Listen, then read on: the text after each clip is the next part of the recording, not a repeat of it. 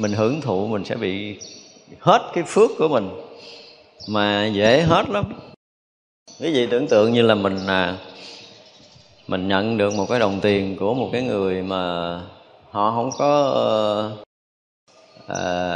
họ không có cực công, họ cho mình 5 đồng 10 đồng họ thấy đó cũng là tiền lẻ, thấy không? Rồi mình xài cái đồng tiền của họ thì cũng đương nhiên là nó cũng có nhân quả dính dấp với nhau chứ không phải không có. Nhưng mà tới hồi mình nhận 1 đồng của một cái người mà họ có ca có cụm, họ dành dụm 5 năm 7 năm họ mới có được 1 đồng mà họ cúng mình, thì đó là mồ hôi và công sức của 7 năm trời của họ. Nó là chuyện lớn rồi, không phải là chuyện nhỏ đâu á, đúng không? Thì như vậy là cái phước nó lại khác. Còn lần này cái phước của những cái bậc Bồ Tát là tất cả những cái gì Bồ Tát đã huân tu hàng hà sa số kiếp rồi, chuyện là chuyện không phải nhỏ đâu. Cho nên họ đem bố thí mình nó nặng như một cái núi tu di như vậy. Và nếu mình không có biết cách tận dụng để dùng xài thì mình không có đủ phước để hưởng tiếp. Hay nói khác hơn là mình mau hết phước hơn mà hết phước hơn thì mình sẽ bất an liền. Mình thấy rõ ràng là mình bất an liền. Và rồi đời sống vật chất mình nó cũng bắt đầu khó khăn dần dần. Mình có thể bệnh tật, mình bất an, mình không có chỗ ăn, mình không có chỗ ở. Rồi là không có ngồi lại để dụng công tu tập gì được. Nó tất cả những cái hoàn cảnh nó dẫn từ từ tới, khiến mình không có làm sao để mình nâng phước mình trở lại được. Khi mà mình giai đoạn tổn giảm thì là chúng ta sẽ đến, coi chừng là chúng ta sẽ tới cùng. Rồi là tới đó bắt đầu nó mới dội ngược trở lên. Thì nếu qua một cái dòng đi xuống rồi đi lên thì rất là mất thời gian. Cho nên đó, Bồ Tát là không muốn cho mình bị cắt đứt như vậy, mà Bồ Tát cũng truyền dạy những cái pháp mà để cho mình có thể sống, mình giữ được, bảo toàn được cái phước báo của mình, rồi bảo toàn được trí tuệ của mình để mình thăng tiến, để tiếp nối cái con đường Phật Pháp không bao giờ dừng dứt. Đó là cái cách, cái phương tiện của Bồ Tát. Thì đó là lòng từ bi cũng như là cái hạnh của tất cả các vị Bồ Tát đến với tất cả chúng sanh muôn loài như mình. Thì dùng tất cả những phương tiện khéo léo và không có dứt cái chủng tánh Phật, tức là bằng bất kỳ cái phương tiện nào Bồ Tát tiếp cận mình đó, là mình không bao giờ mình cái kiểu gì đi nữa Bồ Tát cũng đưa mình trở lại cái cội nguồn Phật tánh. Thì đó là cái cách làm của Bồ Tát. Cho nên là có giúp đỡ cái kiểu gì thì mình cũng là cái người hiểu sâu hơn, thấy biết rõ ràng hơn cái con đường thành Phật, chứ mình không có thể nào khác hơn được. Tùy theo cái chỗ xin chỗ cầu mà cấp cho không hề nhàm. Chứ ta thấy khi mà mình ở đây mình vì làm kinh tế đi, có khi mình thời gian mình thịnh đó, gọi là cái thời thịnh của mình làm cái gì nó cũng dễ dàng, có tiền nhiều lúc đó mình cho người ta thì mình thấy nó cũng không có lưng cái kho của mình, đúng không? Nhưng mà tới cái lúc mà mình không có tiền á thì mình cho là mình phải tính toán cái gì mình cho hết một cái là mình cũng không có mình ăn, cho nên mình phải tính toán. Mà nếu bản thân mình một vị Bồ Tát thì nó dễ, nhưng mà xung quanh của họ còn rất là nhiều người nữa. Thật ra là Bồ Tát khi mà cho hoặc là bố thí á, thì với tất cả những cái bậc Bồ Tát như nãy mình nói là cái phước của họ không bao giờ xài cho hết, càng cho chừng nào thì phước càng lớn lên. Tại vì kiểu chúng sanh của mình phàm phu, mình cho mình sợ hết, mình tính toán, mình cân nhắc. Nhưng mà những bậc giác ngộ họ thấy rất là rõ trong cái quy luật vận hành của mọi cái. Phước báo thì muốn tăng lên là mình phải bỏ ra thì nó mới tăng lên được. Thế nên là các vị Bồ Tát luôn luôn cho tất cả những cái đồ cần dùng của thế gian mà không hề có nửa ý niệm nhầm mỏi. Tức là càng cho thì càng cảm thấy vui. Tại vì tâm của các vị Bồ Tát nó khác với tâm người phàm. Người phàm mình thấy người ta vui cái mình nhiều khi ganh tị. Nhưng mà Bồ Tát thương mình như thương con. Cho nên là khi nào mà thấy mình vui, khi nào mà thấy mình hạnh phúc, đó là niềm vui của Bồ Tát. Nó có cái khác giữa cái người giác ngộ và người chưa giác ngộ ở chỗ này. Và Bồ Tát thì luôn luôn quan tâm tới tất cả những sinh hoạt đời sống của mình. Cho nên thứ nhất là đem lại cái đạo để chúng ta được sống bình an, đem lại cái vật chất để chúng ta có thể sống đầy đủ, sung túc, sung mãn. Thì nếu như mà mình hành đúng cái đạo lý của Bồ Tát thì phước báo mình lại tăng thêm. Và khi phước báo mình tăng thêm thì mọi điều xung quanh mình nó sẽ được yên ổn, an lạc. Thì đó là cái cách của Bồ Tát. Cho nên Bồ Tát muốn gọi là luôn luôn làm cái việc bố thí không hề nhàm mỏi, chưa từng có cái một chút cái suy nghĩ là dừng lại cái việc lợi ích chúng sanh. Đó là cái tâm của Bồ Tát. Mỗi khi mà nghe người ta có một cái điều gì mà khó khăn mà mình không giúp, cái lòng mình nó cảm giác như nó có một cái sự ái nái.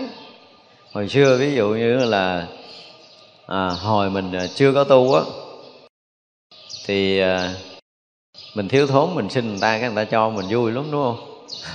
Vui, mà cái vui đó là vui một mình thôi. Ví dụ mình đang đi ngoài đường này, phải nói thiệt, cái ví dụ như tăng ni đang đi ngoài đường ha, cái tự nhiên có bà Phật tử nào đứng ra chặn thầy lại, nói: "Con Phật, thưa thầy, con thấy thầy cái gì đó có cái phước báo lớn rồi, cái gì đó con cảm giác con muốn xin đảnh lễ cúng dường thầy, xin thầy hoan hỷ nhận con cái số tiền này." Trời đất ơi, về mở bao tơ ra tới mấy ngàn đô, mừng quá trời quá đất.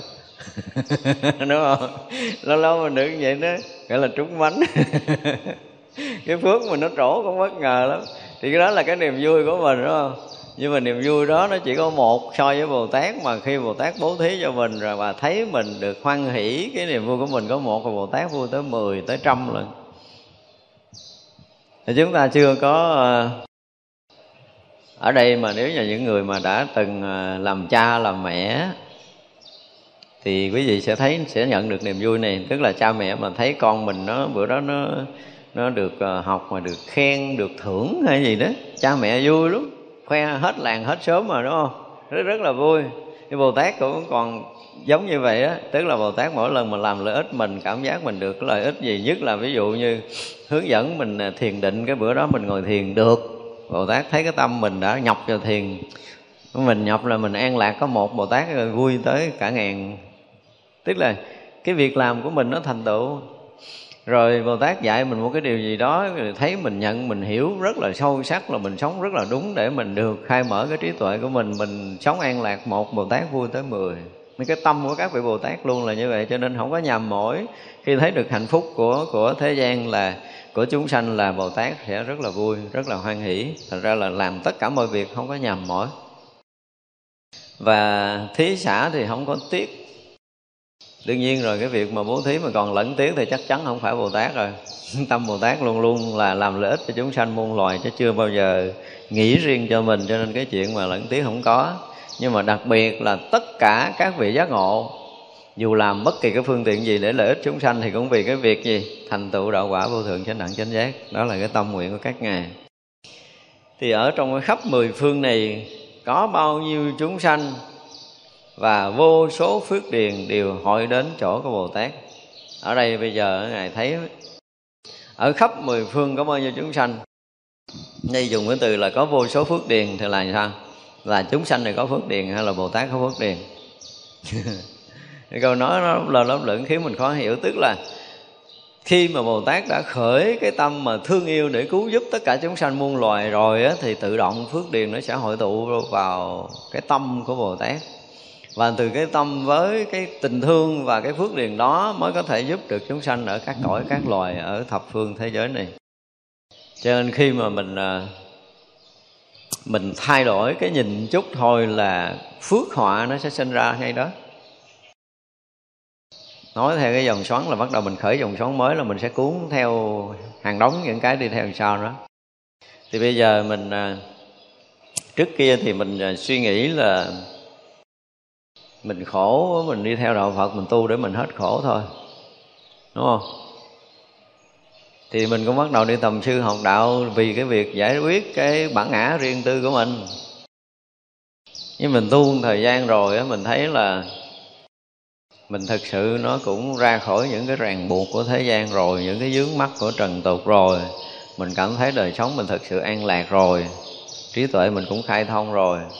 Nhưng mà mình thấy phước mình nó không có lớn lên, ngồi vậy đó. Tới lúc nào mình hiểu đạo sâu rồi, mình học được một số hạnh của Bồ Tát, mình bắt chước, mình phát tâm giống như Bồ Tát vậy, nên mình sẽ học cho nó tỏ tường về chân lý, rồi mình bắt đầu ứng dụng chân lý vào đời sống để mình thành tựu được cái công phu của mình, để mình là tăng trưởng phước báo và trí tuệ, để mình được giác ngộ giải thoát, mình cứu giúp cho đầu tiên là một số người thân quen của mình.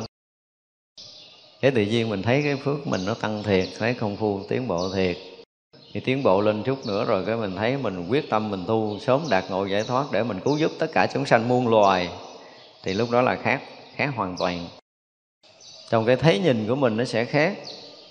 Mà khi phát khởi cứu giúp tất cả chúng sanh muôn loài thì tự dưng mình cảm giác mình thương với những cái sự bế tắc của chúng sanh, những cái mà dính mắc của chúng sanh, những cái đau khổ của chúng sanh. Chúng sanh đang chìm đắm không có lối thoát. Mình tự dưng mình nghĩ tới đâu cái mình cảm giác mình thương tới đó. Và khi thương tất cả chúng sanh muôn loài cái tự nhiên mình phát tâm mình muốn giúp họ thoát khỏi những cái ràng buộc vướng mắc trong tam giới này. Thì đêm đó mình thiền định mình thấy khác. Và bắt đầu mình nhìn cuộc sống mình sẽ thấy nhiều cái chuyện nó hay hơn ngày hôm qua nhiều lắm. Một chút thay đổi tâm mình thôi là mọi chuyện nó sẽ chuyển thành cái dòng xoắn mới. Và chính cái tâm này nè nó mới là cái lớn để chúng ta đi. Đó, thì giống như các vị Bồ Tát như vậy, không bao giờ có cái chuyện nhầm mỗi và xẻn tiếc với bất kỳ một cái gì mình có đối với tất cả chúng sanh muôn loài. Nhưng mà luôn luôn là gì? Tự làm cho mình tăng trưởng cái phước điền bằng cách là thương yêu rộng lớn hơn tất cả chúng sanh và làm lợi ích cho nhiều chúng sanh hơn nữa. Đó là cách để tăng trưởng phước điền. Thì ngày nào sống của Bồ Tát là ngày đó lại thêm người được nhận được cái tâm từ và cái tình thương của Bồ Tát. Và chúng sanh mà nhận được cái đó thì phước điền Bồ Tát tự động nó hội tụ. Đó là cách mà Bồ Tát đi hành đạo trong tất cả các cõi.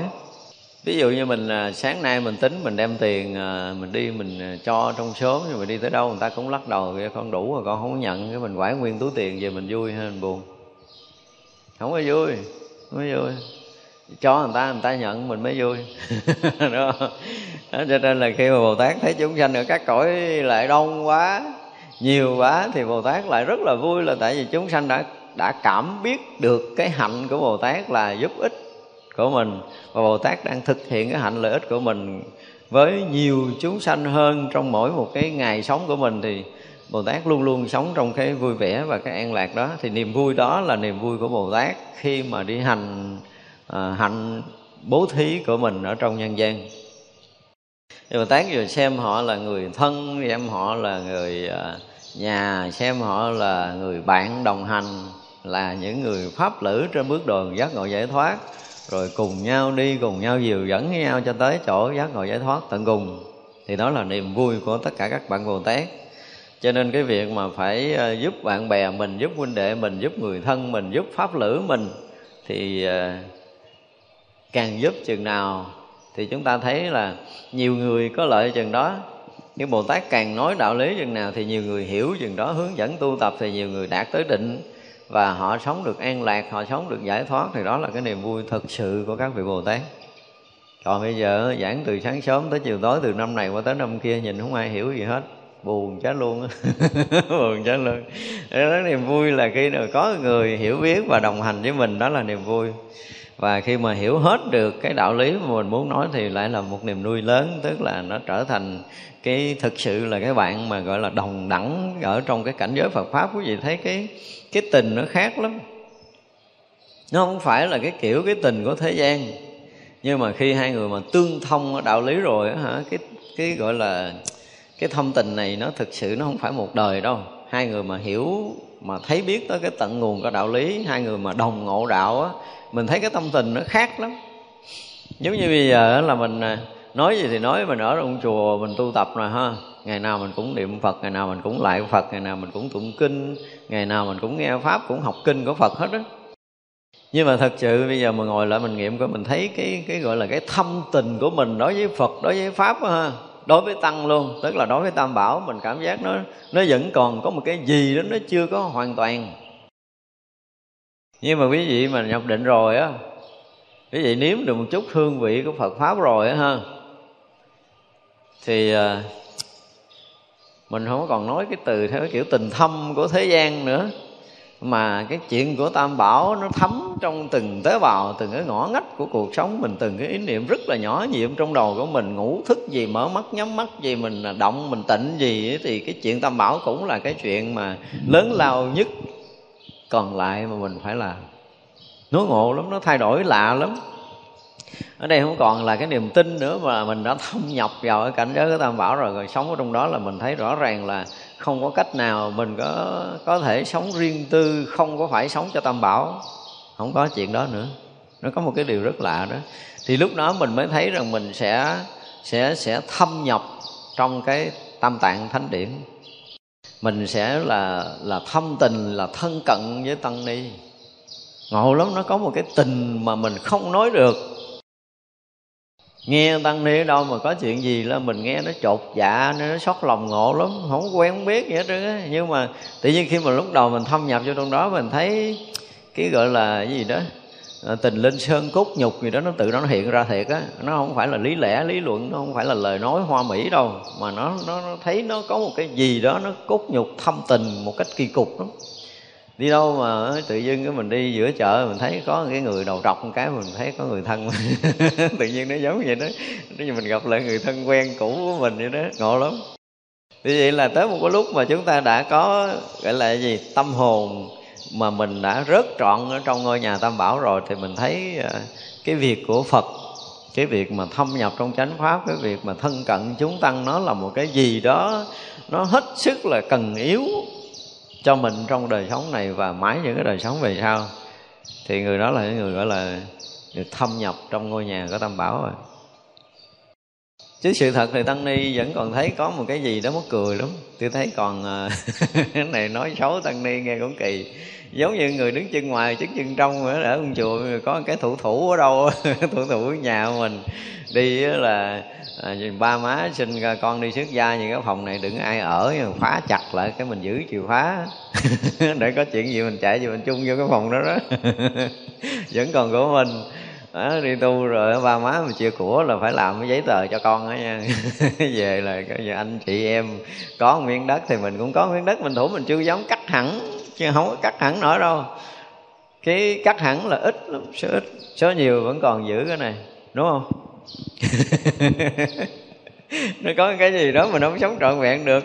Mà mình thấy một cái điều rất là đặc biệt nha. Nếu một ngày nào mình cảm giác của mình sống trọn vẹn trong ngôi nhà Phật Pháp rồi, tất cả những chuyện thế gian gần như là được cắt đứt một lượt, thì lúc đó mình mới là một người chính thức xuất gia. Chứ ngày cạo tóc mình chưa phải người xuất gia đâu. Cái này đáng lý là phải giảng trong cái bài đầu tiên của người xuất gia. Tôi thấy ngộ lắm, mà rõ ràng là mấy năm mình mới được. Người nào mà tinh tấn tu với lắm là 3 năm mới được. Nghĩa là mình ở, mình cảm giác là mình sống chết ở trong ngôi nhà Tam Bảo, có chết đi nữa cũng chết trong chùa, chứ không có chuyện ra khỏi cổng chùa chết.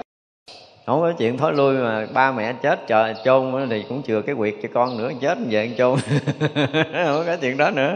Hết rồi, tự nhiên cái chuyện mà ba mẹ thì mình cũng phải nói là cái người thân cận nhất của mình trong cái đời này. Phải nói như vậy, nhưng mà chúng sanh khác, ví dụ một đời kiếp trước đó thôi thì cũng là 2 người thân cận với mình. Như vậy là đời kiếp nữa thì cũng 2 người thân cận với mình. Như vậy là tất cả chúng sanh ở một cái đời sanh tử có 2 người. Mà 2 người đó là 2 người ơn nhân lớn của mình rồi, là còn thầy dạy rồi, ôi sẽ còn đủ thứ. Thành ra là một kiếp sinh tử của mình đó, là mình đã thân cận gần gũi và thọ ơn rất là nhiều. Như vậy khi mình hiểu ra rồi thì không có chúng sanh nào không phải là người ơn, không phải là cha mẹ của mình, không phải là thân bằng quyến thuộc của mình. Mình hiểu ra được tới cái đó rồi, cho nên mà Bồ Tát mỗi khi làm lợi cho ai á, thì ngoài cái việc ở trong Phật Pháp mình thấy cái niềm an lạc, an vui xảy ra khi mình làm lợi ích chúng sanh rồi, đó là cái chuyện rất là thường của Bồ Tát. Nhưng mà thực sự sâu trong cái thấy biết của Bồ Tát là cái gì? Cái tình thương của mình cho có người nhận, đúng không? Mình bây giờ mình thương ai mà người ta không nhận coi, cũng không vui. Gọi là đơn phương mà thương á, buồn lắm. Cái đó nếu mình thương người ta nhận tình cảm, cái mình cảm giác mình vui. Cái chuyện thế gian đó là vậy. Nhưng mà sâu trong cái thấy có đạo lý, người ta thấy khác đi. Người ta thấy đây là người thân bằng quyến thuộc của mình, người thân thật sự của mình.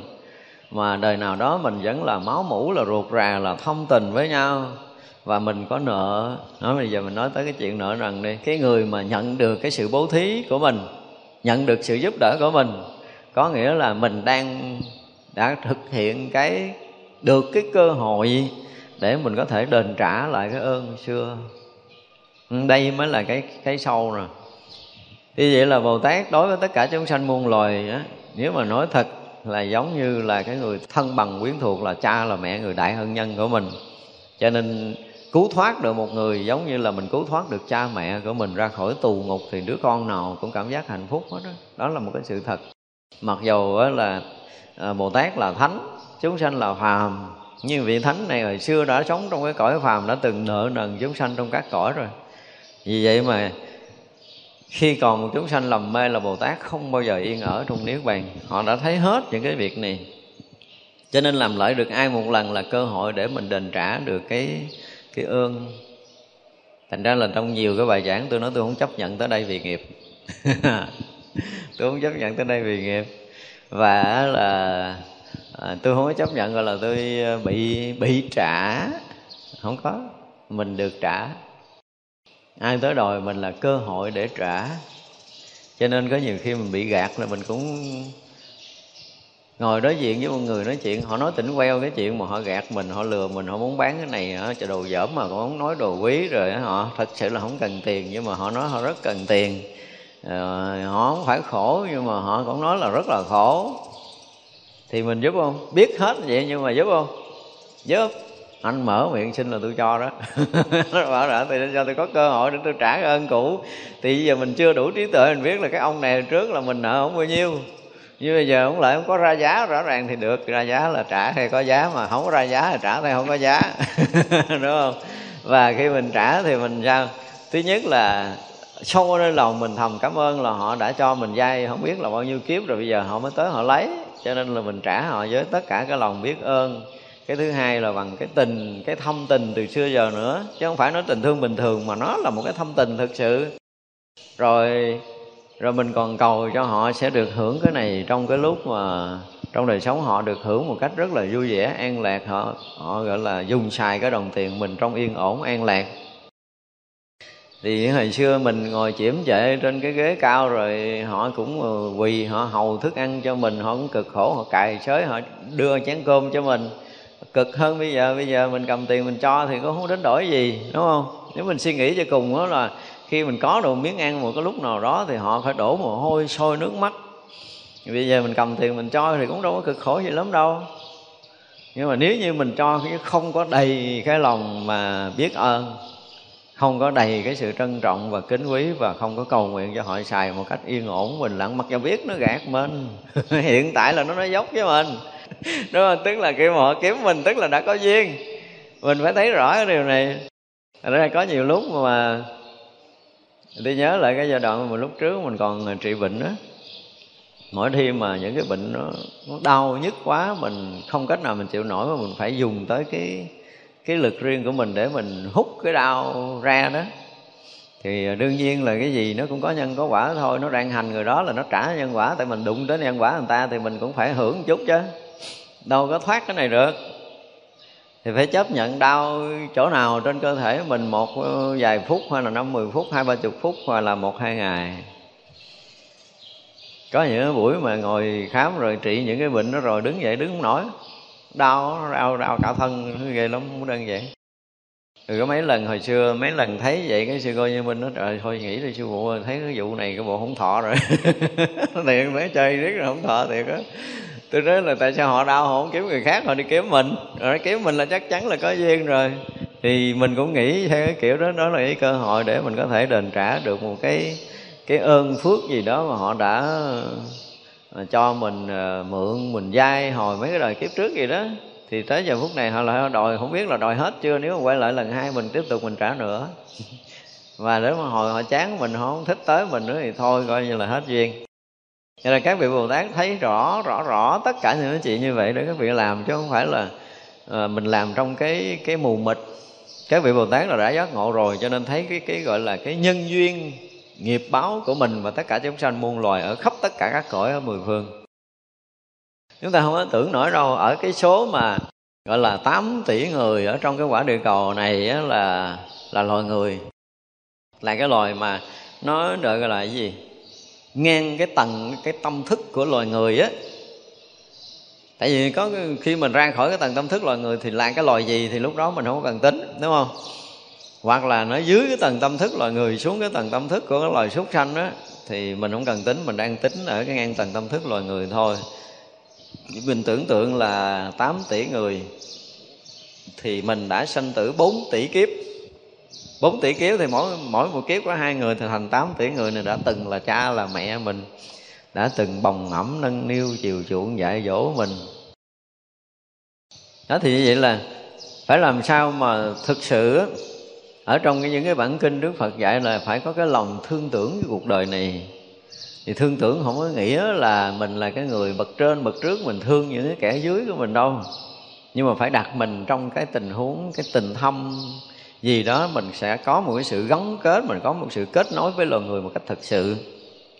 Đến một ngày mà cái tâm mình quán được cái tình thương mình đối với cuộc đời này thì quý vị sẽ thấy mình nhập đạo nó dễ lắm. Cho nên cái bài mà Đức Phật nói là phải có cái tâm để thương tất cả chúng sanh muôn loài, rồi có lòng thương tưởng cho cuộc đời, rồi vì lợi ích, vì an lạc, vì hạnh phúc cho số đông, vì lợi ích, vì an lạc, vì hạnh phúc cho chư thiên và loài người á.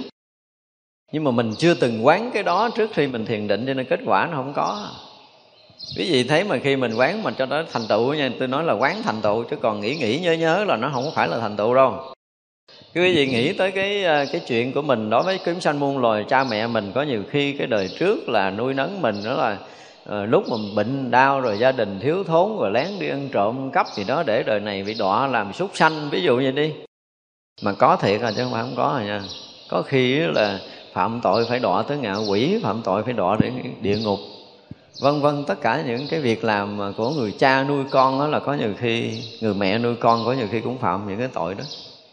Khi mình quan sát được hết, ở các cõi mà cõi thiện cho tới cõi ác đều có người thân của mình.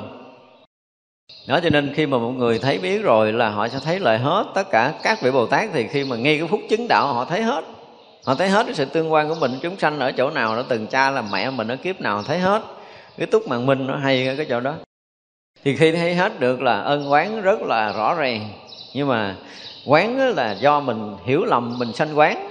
Chứ thực sự nó tất cả những cái gì mà xảy ra trong cái lộ trình sanh tử mình á, đều là trợ giúp để mình thăng tiến à, đều là trả những món nợ xưa để bắt đầu tiến hóa, chứ không có cái chuyện oán hờn đâu.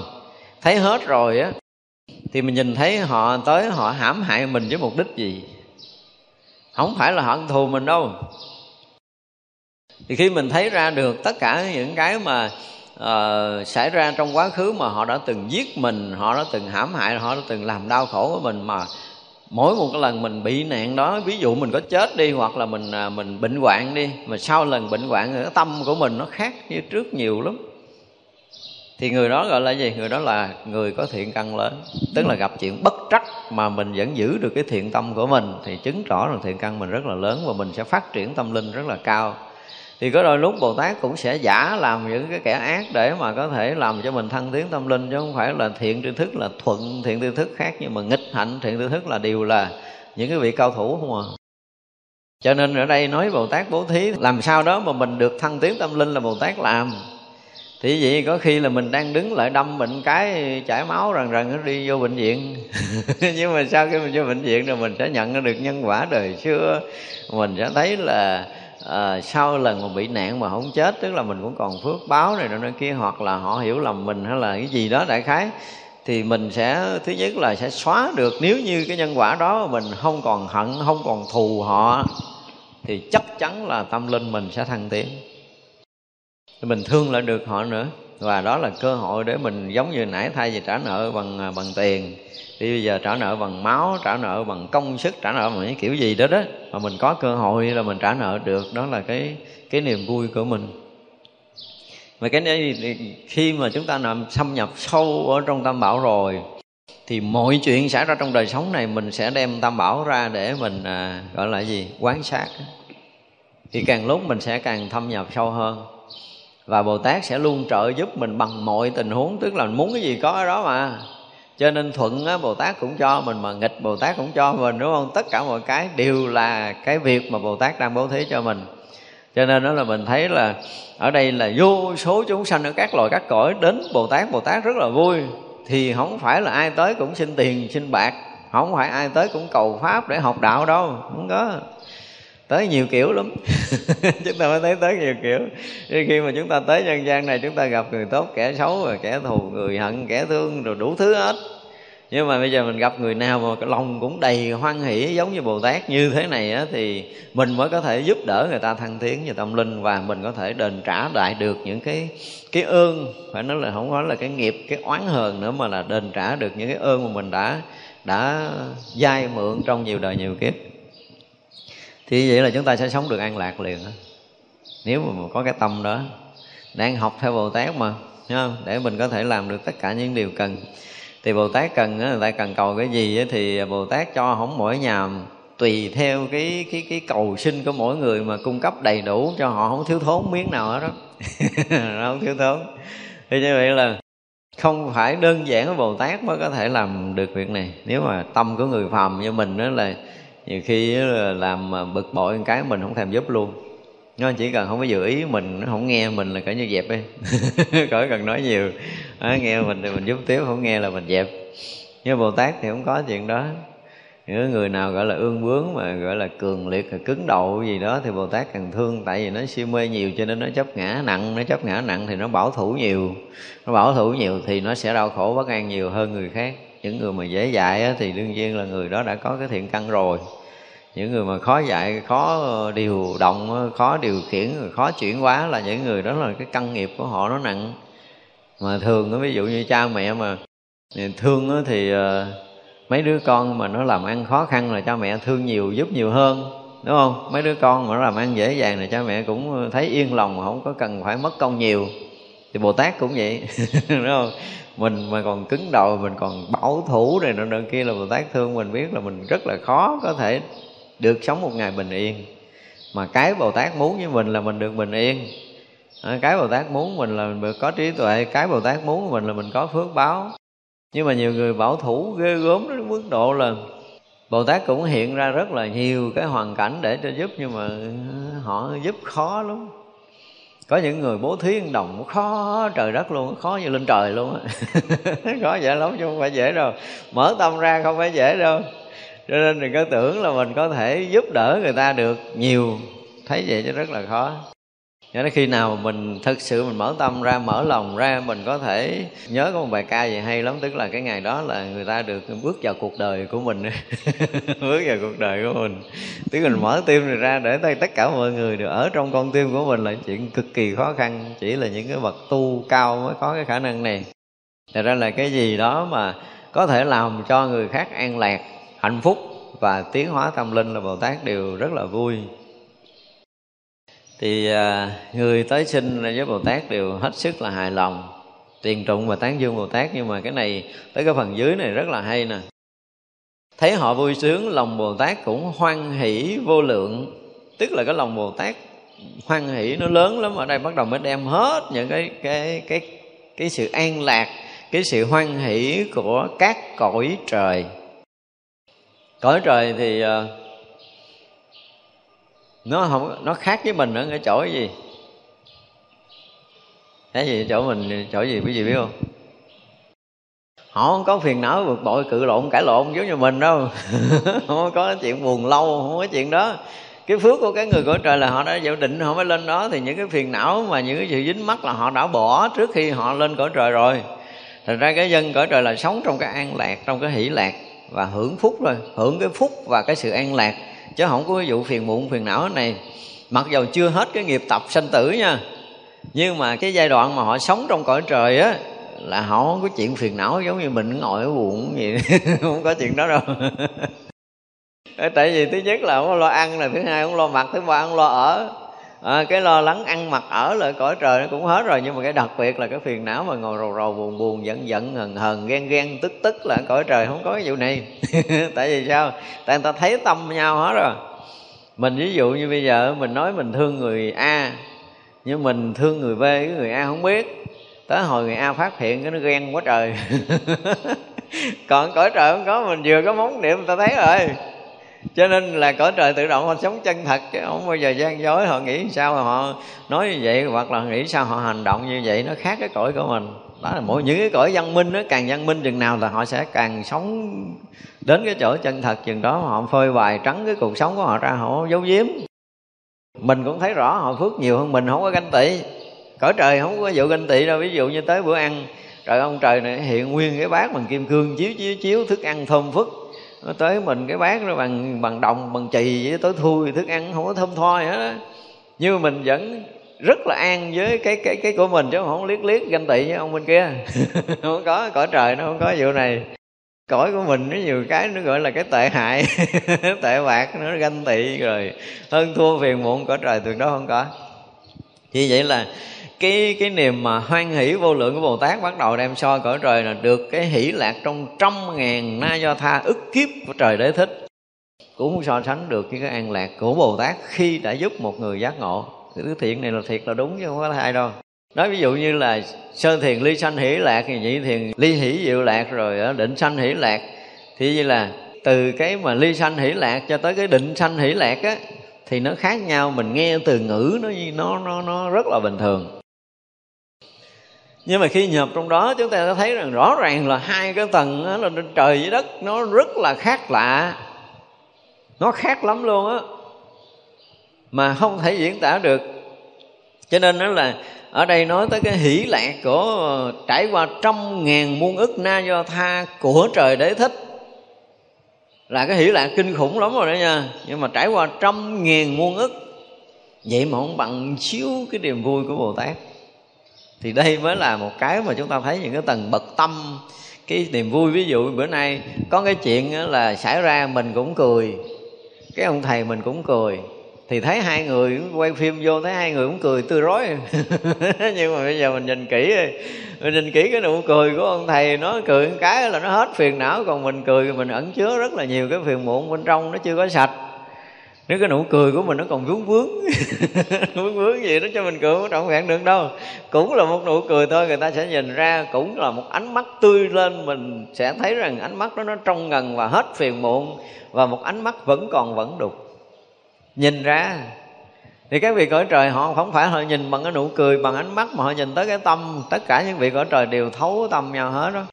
Và cái mức độ an lạc đó mình thấy ở đây nói không phải là so sánh cái kiểu mà mờ ảo này, không có cái chuyện đó đâu. Rất rõ ràng trong từng cảnh giới an lạc.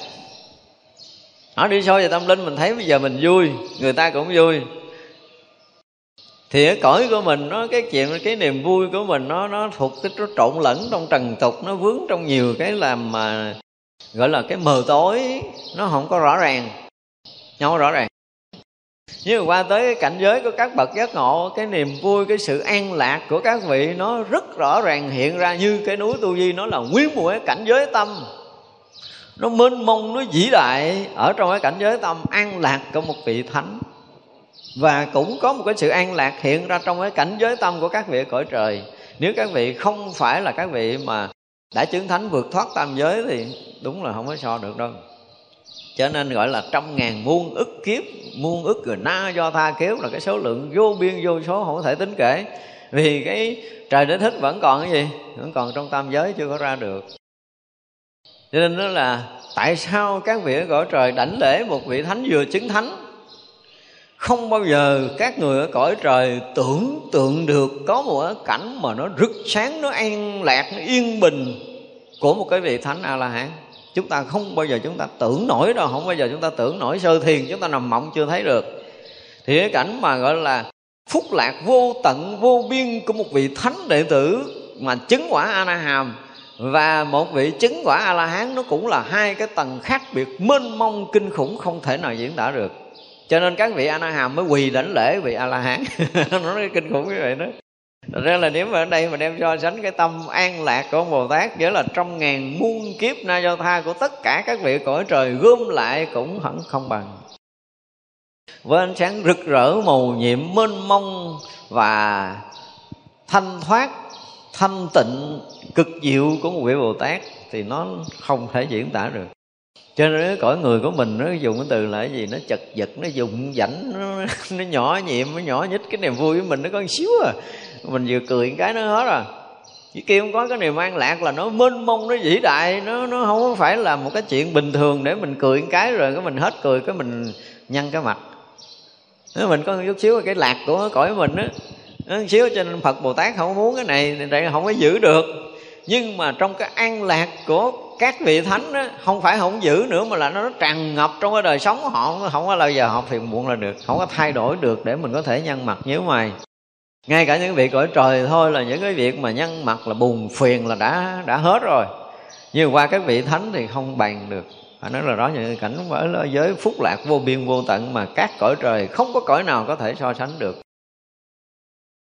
Sự hỷ lạc trong vô số kiếp của trời dạ ma, đây là một cái cõi trời mà có cái ánh sáng vô tận luôn rồi đó. Và một cái sự an lạc cũng không thể tính kể được. Vậy mà cũng không có so được chút nào với cái chuyện của Bồ Tát đó. Đó là phải thấy rằng là cái gì phàm thánh nó cách nhau, đúng không? Phàm là phàm phu như cái cõi của mình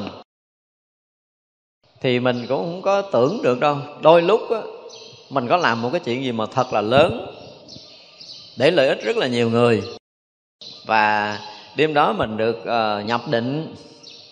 Mặc dù là chưa có phải là cái định gì ghê gớm lắm, nhưng mình cảm nhận được một cái sự an lạc nó trải rộng nơi tâm của mình. Mình nghe thân này nó giống như là nó mất trọng lượng, cái tâm này nó rỗng suốt và ánh sáng nó hiện ra, mình mất hết tất cả những sự vướng mắc, những cái phiền não trong nhiều đời nhiều kiếp của mình. Tự nhiên nó hiện cái sự rỗng lặng mênh mông nó ra, thì một chút mình thoáng lướt ngang cái cõi trời nào đó rồi đó, cái thiền định đó đó. Nhưng mà muốn trở lại đó cũng không phải dễ đâu. Cho nên mình thấy có những người nhập định đó, họ thích nhập rồi, không phải là sai đâu. Vừa rơi rụng tất cả những cái mà phiền trượt dính mắc á, giống như là sơ thiền là cái gì hết cái gì ác niệm nè, thiện tâm nó bắt đầu nó đạt tới cái đỉnh cao nè, thì mình nghe nó nhẹ liền à. Cho nên bữa nào mà mình thấy mình làm đúng chuyện từ sáng tới chiều, mình không bị vướng chuyện này, không bị vướng mắc cái chuyện kia, không bị vướng mắc quá khứ vị lai cũng không có, rồi mình không có nặng nề trong cái việc ăn mặc ở gì của mình. Mọi chuyện giống như mình thả ly, mình buông bỏ được từ sáng sớm tới chiều tối. Đêm đó mình ngồi thiền chắc chắn là mình sẽ được cái sự an lạc. Và an lạc đó là lâu lâu lắm mình mới có được một lần. Giống như A Nan trả lời với Đức Phật là có một cái lần nào đó mà Đức Phật dùng thần lực của mình để cho tới cõi trời, thì được ăn một bữa ăn cõi trời và được thấy cái cảnh giới trời. Mà sau nhiều lần A Nan muốn nhập định, muốn trở lại đó không có được. Nhờ đến lần đó là nhờ cái thần lực của Đức Phật. Thỉnh thoảng mình cũng nhờ cái thần lực Đức Phật, mình lướt đó mình ăn bữa, nhưng mình xuống đây mình tu tiếp. Nó có những cái cảnh giới thật tình là trong một cái đời sống mình, mà nếu như mình có một cái lần mình trải qua những cái cảnh giới cao ở trong tâm linh đó, thì tự nhiên nó sẽ rất là vững chắc trong cái niềm tin công phu nha. Nếu mà chúng ta có được như vậy là cái niềm tin về cái đạo giác ngộ giải thoát, về cảnh giới an lạc gì đó là không ai có thể thay đổi được. Nhưng mình không có cái đó thì mình sẽ bị lung lay cái đường tu tập của mình.